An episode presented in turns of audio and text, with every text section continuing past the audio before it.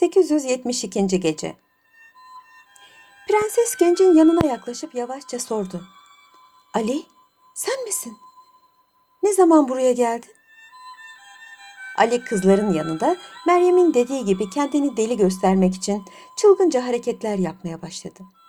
Bunun farkına varan Meryem usulcacık ona şunları fısıldadı. Bu gece beni kilisenin sağ tarafında bulunan küçük odada bekle. Sonra Ali'nin yanından ayrılarak Nedimelerine katıldı ve dediğim gibi bu adam zır deliymiş. İyi ki size ve bana saldırmadı. Sonra bir şey hatırlamış gibi birdenbire ilave etti. Ben bu gece burada kalıp ibadetle meşgul olacağım. Ortalık kararınca Prenses Meryem'in kız Nedimeleri kendilerine tahsis edilen odalarına çekildiler. Meryem ise gece yarısına kadar ibadetle meşgul oldu. Kilisede uyanık bir kimsenin bulunmadığına kanaat getirince küçük odaya gitti. Orada kendisini sabırsızlıkla bekleyen Ali'ye kavuştu. İki sevgili sabaha kadar baş başa oturup birbirlerine karşı duydukları hasreti telafi etmeye çalıştılar.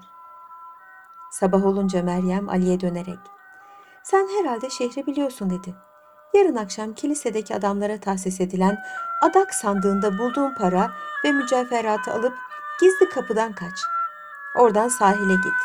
Kıyıda küçük bir geminin durduğunu göreceksin. Bu gemide bir kaptanla on tayfa vardır. Kaptan seni görünce elini uzatacak. Sen de tereddüt etmeden elini uzatırsın. Böylelikle seni kurtaracak. Gemiye ulaşmış olursun. Ama sakın yarın akşam dediğimi unutup uyuma. Gecenin sona erdiğini gören Şehrazat hikayesini burada bıraktı. Ertesi gece kocasının isteği üzerine yeniden anlatmaya başladı. 873. Gece Meryem Ali'nin yanından ayrılıp kızların odalarına gitti. Orada biraz dinlendikten sonra hep birlikte saraya gittiler. Ali kilisenin kapısını açıp ortalığı temizlediği sırada ihtiyar rahibe geldi. Gencin yüzüne bakarak sordu. Oğlum dedi, dün akşam neredeydin, nerede yattın? Ali Nurettin yapmacık bir tavırla karşılık verdi.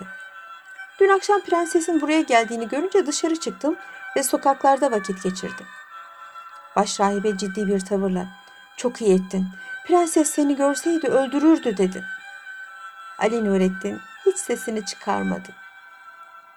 Akşama kadar Bermutat işlerine baktı. Rahibeler uyuyup el ayak çekilince adak sandığındaki kıymetli mücevheratı aldı, gizli kapıdan sahile çıktı. Orada bir geminin beklediğini gördü. Gemide uzun sakallı bir kaptanla on tayfa vardı. Sakallı kaptan onu görünce elini uzatıp gemiyi aldı ve tayfalara dönerek süratle yelkenleri açmalarını emretti. Tayfalar itiraz ederek biz nasıl hareket edebiliriz? Kral yarın gelip bu gemiyle bir gezinti yapacak dediler. Bunun üzerine sakallı kaptan kılıcını çekti. O ilk itirazı yapan tayfanın kellesini uçurdu. Başka bir tayfa bir şey söyleyecek oldu. Kaptan onu da arkadaşının akıbetine uğrattı. Böylelikle gemideki tayfaların hepsi yok edildi. Sakallı kaptanla Ali Nurettin'den başka hiç kimse kalmadı. Sabah olmuştu. Şehrazat gülümseyerek hikayesini ara verdi.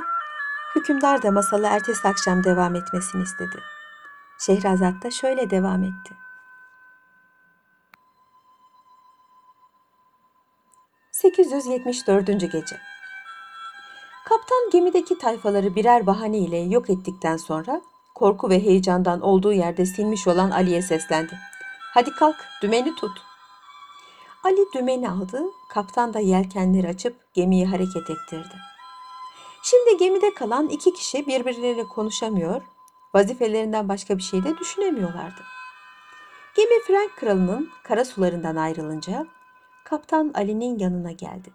Seri bir hareketle takma sakal ve bıyığını çıkardı. Ali Nurettin birdenbire karşısında sevgilisi Meryem'i görünce hayretten ağzı açık kaldı. Onu kucaklayarak ah sevgilim sen ne marifetli kızsın dedi. Elinde kılıç tayfaları birer birer öldürürken beni öyle korkutmuştun ki. Meryem Ali'yi öperek senin için bütün Frank ülkesini yok etmeye hazırım dedi. Ben yalnız nakış işlerini değil, silah şörlüğü, denizciliği de mükemmel bilirim. Sonra babasının sarayından kaçırdığı ve büyük bir servet değerinde olan altın ve mücevheratı Ali'nin kiliseden getirdiği kıymetli eşyalarla birleştirdi.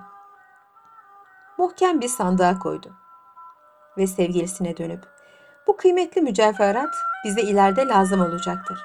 Şimdi İskenderiye'ye varıncaya kadar vazifemizden başka bir şey düşünmeyelim dedi. İşinin başına geçerek yelkenleri idare etmeye başladı. Ali de dümenin başından ayrılmıyordu. Nihayet günün birinde gemi İskenderiye limanına vardı. Karaya inecekleri zaman Ali, sen burada kal. Ben sana gidip kadın esvapları alayım da şehre öyle çık dedi. Meryem buna muvaffakat etti. Yalnız dedi çabuk gel, fazla oyalanma. Malum ya dünyanın bin hali vardır. Memleketine kavuştuğuna memnun olan Ali Nurettin, büyük bir sevinç ve heyecan içinde karaya indi. Elbise tedarik etmek için çarşıya gitti. Frank kralı kızının kaçtığını, tenezzüh gemisinin tayfalarıyla birlikte yok olduğunu haber alınca memleketin her tarafına adamlar saldı. Kızı araştırmaya başladı.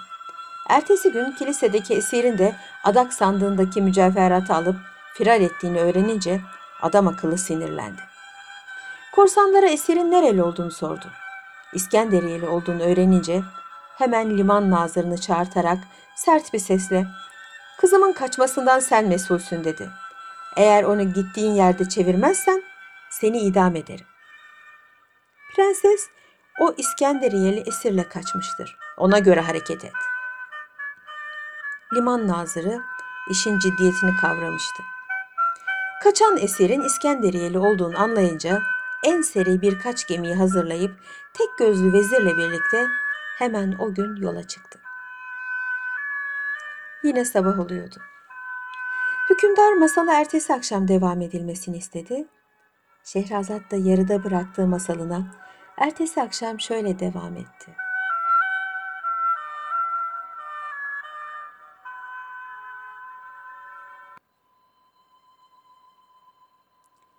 ...875. Gece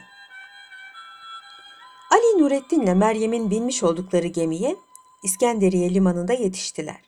O sırada Ali karaya inmiş olduğu için Meryem yalnız başına hamisiz olarak kalmıştı. Kralın gemisinden derhal bir sandal indirip Meryem'in bulunduğu geminin yanına gönderdiler. Sandaldaki tayfalar Meryem'in tek başına olduğunu görünce onu zorla alıp gemilerine götürdüler. Liman nazırı işinin yolunda gittiğine memnun oldu.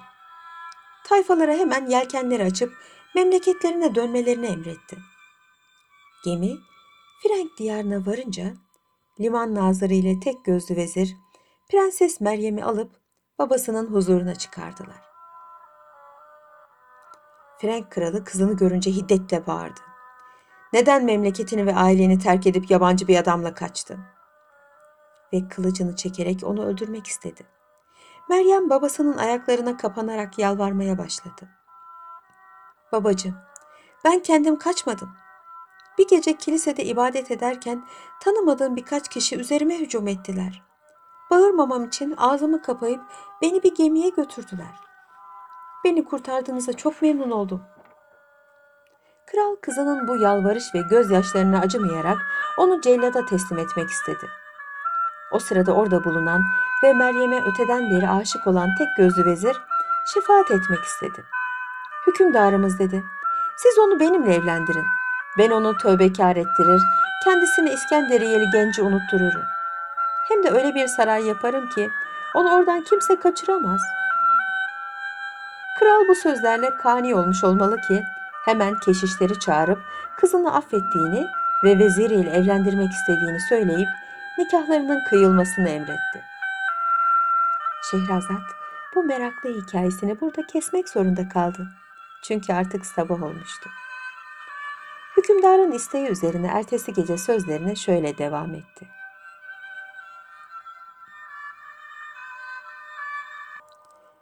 ...876. Gece Ertesi gün prenses Meryem'le tek gözlü vezirin evlenme merasimi yapıldı.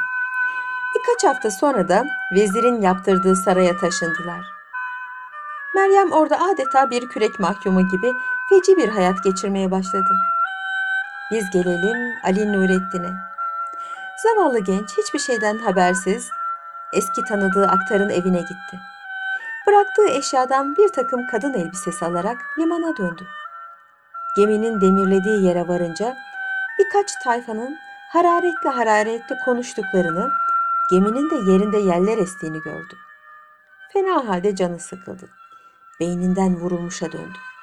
Tayfaların yanına sokularak yelkenlinin nereye gittiğini sordu.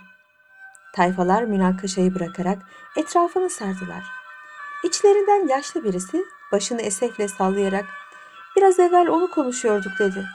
Buraya frenk korsan gemileri geldi. Gözümüzün önünde koca bir gemi içinde bulunan kızla beraber kaçırdılar. Kimse onlara karşı çıkamadı. Memleketimizde bu gibi deniz korsanlarının haddini bildirecek kimse yok mu? Ali Nurettin bunu işitince düşüp bayıldı. Tayfalar onu müşkülatla ayıltarak teessürünün sebebini sordular. Genç adam başından geçenleri anlattı. Tayfalar, arkadaş dedi. Biraz da kabahat sende. Kızı gemide niye yalnız bıraktın? Hem geldiği elbiseyle şehre çıksa ne olurdu? Gecenin sona erdiğini gören Şehrazat hikayesini burada bıraktı. Ertesi gece kocasının isteği üzerine yeniden anlatmaya başladı.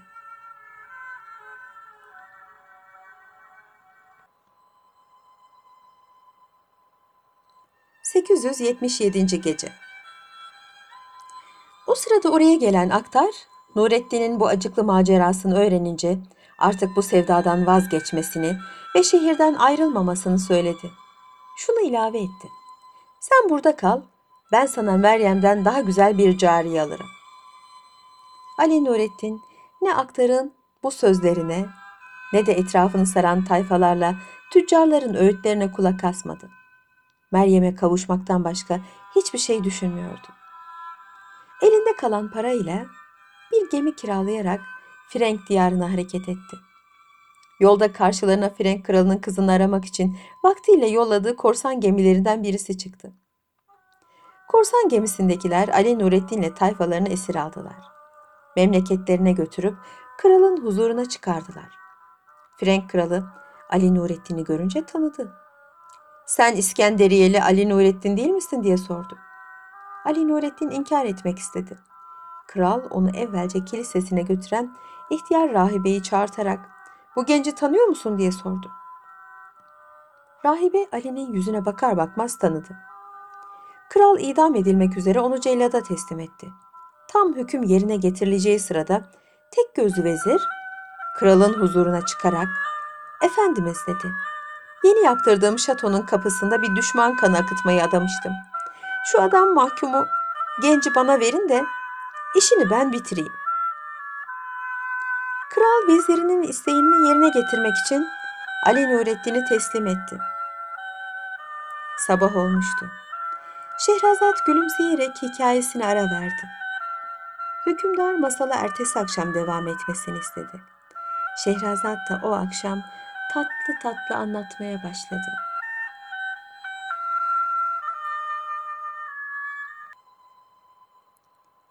...878. Gece Vezir o gün çok mühim işi olduğundan... ...Ali Nurettin'in öldürülmesini ertesi güne bıraktı, saraya gitti. Devlet işleriyle meşguldü. Kral onu yanına çağırdı o sırada. Çok kıymetli iki atının hastalandığını söyleyerek onları kendi ahırına götürüp tedavi ettirmesini emretti. Bunun üzerine vezir atları ahırına yolladı. Onlara iyi bakmalarını ve bu hastalıklarına ilaç bulmaları için seyislerine haber gönderdi. Ahırda ölüm saatini büyük bir heyecan ve korku içinde bekleyen Ali Nurettin bir aralık seyislerin ahıra iki güzel ve asil at getirdiklerini ve bunları nasıl tedavi edeceğiz diyerek konuştuklarını duydu. Baytarlıkta oldukça bilgisi olan Ali dayanamadı, seyislerin bu konuşmalarına karışarak ben bu hayvanları en kısa zamanda tedavi edebilirim dedi. Buna memnun olan seyisler hemen koşup vezire haber verdiler. Tek gözlü vezir kralın atlarını iyi tedavi ettiği takdirde Ali Nurettin'i ölümden kurtaracağını ve kendisine iyi bir mükafat vereceğini söyledi. Ali Nurettin bu teklifi sevinçle karşıladı. Hemen o gün faaliyete geçti. İlaçları hazırlattı, atların hasta olan gözlerine bir merhem sürdü. Hayvanlar kısa bir zamanda iyileştiler. Tek gözlü vezir atları iyi eden Ali Nurettin'in ölüm cezasını affederek ona dolgun bir ikramiye verip kendine başseyis yaptı. Ali Nurettin böylelikle yeni bir hayata kavuşunca uğrunda ölümü göze aldığı sevgilisi Meryem'i düşünmeye başladı. Her gün şatonun pencerelerine bakan odanın önünde duruyor, aşkını belirten hazin türküler okuyordu. Yine sabah oluyordu. Hükümdar masal ertesi akşam devam edilmesini istedi. Şehrazat da yarıda bıraktığı masalını ertesi akşam şöyle devam etti.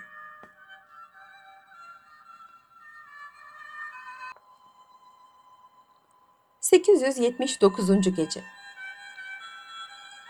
Günün birinde saraya misafir gelen vezirin eski karısından olan kızı... ...pencere kenarında otururken... ...Ali Nurettin'in acıklı aşk şarkıları okuduğunu duydu. Her halinden yanık bir sevdalı olduğu anlaşılan bu gence acıdı. Kendi kendine bu aşık genç çok yakışıklı. Sevgilisi de onun gibi güzelse buna bir diyecek yok doğrusu dedi. Ve bir odaya kapanmış olan Meryem'in yanına gitti. Yaslı durduğunu görünce de prensesim dedi. Siz niçin böyle kederli duruyorsunuz? Canınız sıkılıyorsa gelin alt katta hizmetkarlarınızdan güzel ve yanık bir sesle türkü okuyan aşığı seyredelim. Belki onu görünce içiniz açılır. Meryem garip bir hissin tesiri altında bu aşığın Nurettin olma ihtimalini düşünerek hemen vezirin kızıyla beraber odadan çıktı. Pencerenin kenarına gelip hala türkü okuyan Nurettin'i görünce tanıdı. Fakat yanındaki kıza belli etmeyerek bir müddet onu uzaktan uzağa seyrettikten sonra odasına neşeli bir halde döndü. Vezirin kızı ertesi gün saraydan ayrılmıştı. Meryem bu fırsattan istifade edip pencerenin yanına gitti.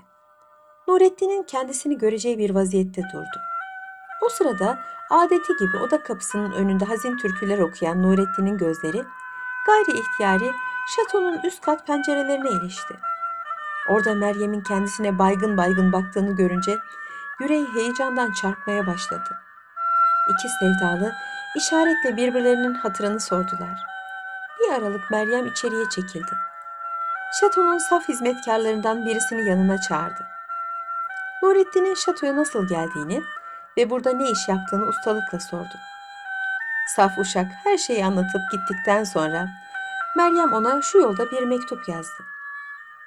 Sevgilim, tedavi edip iyi ettiğin atları alıp gece yarısından sonra şehrin kapısına git.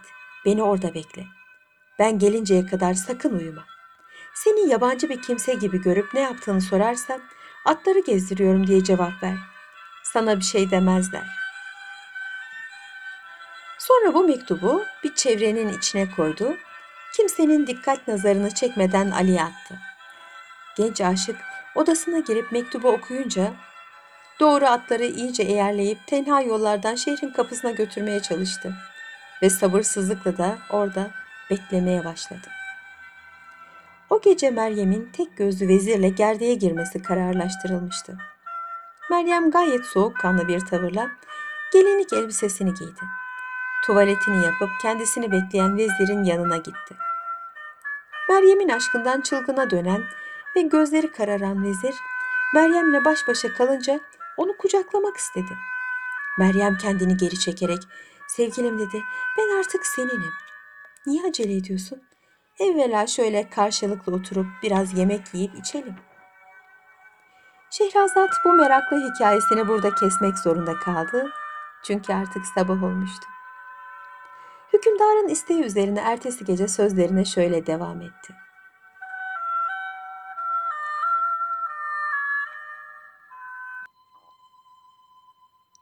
...880. Gece karısına hak verdi. Hemen uşaklarına seslenerek mükemmel bir içki sofrası hazırlattı. Biraz sonra her ikisi karşı karşıya geçip içmeye ve muhabbet etmeye başladılar. Meryem veziri sarhoş etmek için sahte cilveler, işveler yapıyor, ona sadık olduğunu göstermek için durmadan dil döküyordu. Nihayet bir fırsatını bulup koynundan bir afyon parçası çıkardı. Usulcacık vezirin kadehine koydu ve çıplak kollarını boynuna dolayarak ''Hadi kocacığım, bu son kadehi de aşkımızın şerefine içelim.'' dedi. Kendinden geçen vezir kadehi bir dikişte bitirdi. Çok geçmeden olduğu yerde sızıp kaldı. Meryem hemen ayağa kalktı. Şatoda yükte hafif, pahada ağır ne varsa toplayıp bir heybeye yerleştirdi. Ve bir erkek silahşör gibi giyinerek şatonun gizli kapısından sokağa çıktı. Şehir kapısına doğru yollandı. Sevgilisi Meryem'i şehrin kapısında bekleyen Ali, gece yarısı bir ağacın altında dinlenmek üzere oturdu. Çok geçmeden uykuya daldı. Bunu gören ve öteden beri takip eden bir hırsız gizlendiği yerden çıkıp atları aldı, oradan uzaklaştı. Frank kralının atlarına öteden beri göz koyan ve onları tatlılıkla elde edemeyen derebeylerden birisi bu atları çaldırmaya karar vermiş ve bu işi yaman bir hırsıza havale etmişti. Bu at hırsızı atların vezirin şatosu altındaki ahırda olduklarını öğrenince sık sık o taraflarda dolaşıp fırsat kollamaya başlamıştı. O gece Ali'nin atları alıp şehrin kapısına götürdüğünü görünce de yukarıda anlattığımız gibi onları alıp kaçmıştı. Gecenin sona erdiğini gören Şehrazat hikayesini burada bıraktı. Ertesi gece kocasının isteği üzerine yeniden anlatmaya başladı. 881. gece Meryem şehir kapısı civarına geldiği zaman karanlık olmasına rağmen bir adamın babasının atlarını götürdüğünü gördü. Hemen yanına koştu. Hırsızı Ali sanarak ona heybeyi verdi ve ata binmesini söyledi. Hırsız silahşör zannettiği Meryem'den korkarak dediğini yapmaktan başka çare bulamadı. Meryem de ata binerek şehirden uzaklaşmaya başladı. Bir aralık Meryem yol arkadaşının konuşmadığını görünce ondan şüphelendi. Kılıcını çekerek sordu. Sen kimsin? Adın nedir? Bir zenci olan at hırsızı adım Sait'tir diye cevap verdi. Meryem atını daha fazla onun yanına yaklaştırdı. Peki bu atlar senin eline nasıl geçti? Hırsız kekeleyerek cevap verdi. Bu hayvanların başıboş olup dolaştıklarını gördüm. Alıp götürüyordum. Meryem yanındaki adamın hırsız olduğunu anladı. Birdenbire üzerine hücum edip kılıçla kafasını kesti. Atını yedeğine alıp şehir kapısına döndü. Ali Nurettin'i bir ağacın altında derin bir uykuya dalmış bir halde bularak uyandırdı. Ben sana uyuma dememiş miydim? Talihimiz yardım etmeseydi bizi selamete çıkaracak bu cins atları kaybedecektik dedi. Hırsızla olan macerasını anlattı. Ali Nurettin çok yorgun olduğu için uykuya mukavemet edemediğini söyleyerek özür diledi. Sabah olmuştu. Şehrazat gülümseyerek hikayesine ara verdi. Hükümdar masala ertesi akşam devam edilmesini istedi. Şehrazat da o akşam tatlı tatlı anlatmaya başladı. 882. gece İki sevgili atlarına binerek süratle başka ülkelere doğru yol aldılar. Güneş doğunca güzel manzaralı kırlık bir yere geldiklerini gördüler. Atlarından inip bir su kenarında oturdular. Karınlarını doyurduktan sonra muhabbet etmeye başladılar. Tam atlarına binip yollarına devam edecekleri sırada uzaktan at nalı seslerini ve silah şakırtılarını duydular. Çok geçmeden büyük bir ordunun öncüleri göründü. Bu ordu Frank kralına aitti. Meryem'in kaçtığı gecenin ertesi sabahı kızını ve yeni damadını yoklamaya gelen kral, vezirin odasında baygın yattığını, her tarafın darmadağınık olduğunu görünce Meryem'i aradı ama bulamadı. Veziri ayıltıp kızını sordu. İşin farkına varan vezir hemen hatırına baş seyis yaptığı Ali geldi. Onu arattırdı. Atlarla beraber yok olduğunu öğrenince krala bu İskenderiyeli delikanlı yine bize oyun oynadı. İkinci defa olarak prensesi kaçırıp gitti dedi. Bunun üzerine kral üç silahşeroğlunun kumandası altında bir ordu hazırlayarak onların peşinden gönderdi.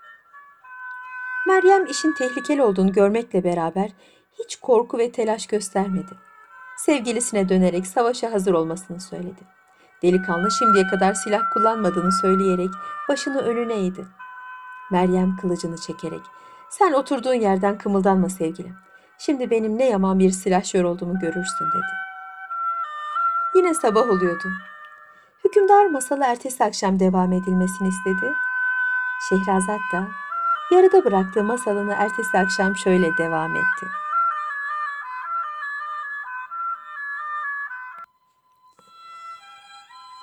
...883. Gece O sırada Frank ordusu onlara iyice yaklaşmıştı. Kralın büyük oğlu meydana çıkarken Meryem'e memleketine dönmesini ve Ali Nurettin'i teslim etmesini emretti. Buna kızan Meryem red cevabı vererek abisiyle dövüşmek üzere atını ileriye sürdü. Bir saat süren çetin bir savaştan sonra onu kanlar içinde yere serdi. Bunu gören ortanca kardeşi abisinin intikamını almak için meydana çıktı. Fakat Meryem ani ve yıldırım gibi bir kılıç darbesiyle onun da vücudunu ikiye böldü. Arkasından küçük kardeşi meydana atıldı. O da aynı akıbete uğradı. Bunun üzerine ordunun maneviyatı bozuldu. Şehre dönmekten başka çare bulamadılar. Kızının ne yaman bir savaşçı olduğunu bilen kral, civar memleket hükümdarları önünde küçük düşmemek için işi kuvvetle ve silahla halletmekten vazgeçti. Zamanının İslam hükümdarı olan Harun Reşit'e bir mektup yazarak tebaası olan Ali Nurettin'i şikayet etti ve kaçırdığı kızını iade etmesini rica etti. Kralın gönderdiği mektup Bağdat'a vardığı zaman Meryem'le sevgilisi Ali uzun ve yorucu bir yolculuktan sonra Yeni Şam'a gelmişler ve oraya yerleşmişlerdi. Meryem'le Ali Nurettin Harun Reşid'in huzuruna çıkıp lazım gelen saygıyı gösterdiler. Halife onlara maceralarını anlatmalarını söyledi. Bunun üzerine Ali Nurettin başlarından geçenleri birer birer nakletti. Bu meraklı hikayeyi dinleyen Harun Reşit, Meryem'e babasının yanına dönüp dönmeyeceğini sordu. Meryem de Ali Nurettin için her şeyimi feda ettim. Ben de şimdi onun gibi İslam'ım. Artık imkanı yok Frank diyarına beni kraliçe yapacaklarını bile bilsem dönmem. Cevabını verince Harun Reşit Ali Nurettin'e dönerek bu husustaki düşüncelerini sordu. O da dedi ki, ben Meryem'den ancak ölümle ayrılırım.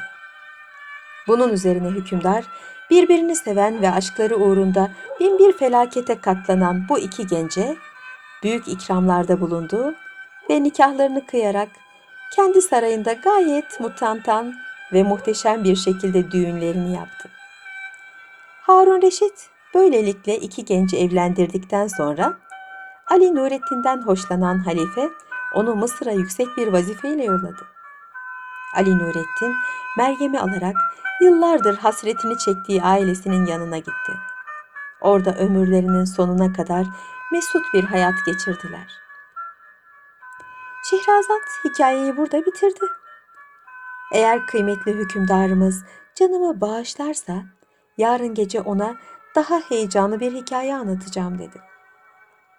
Hükümdar hikayeyi merak ettiğinden onu o gecelik affetti.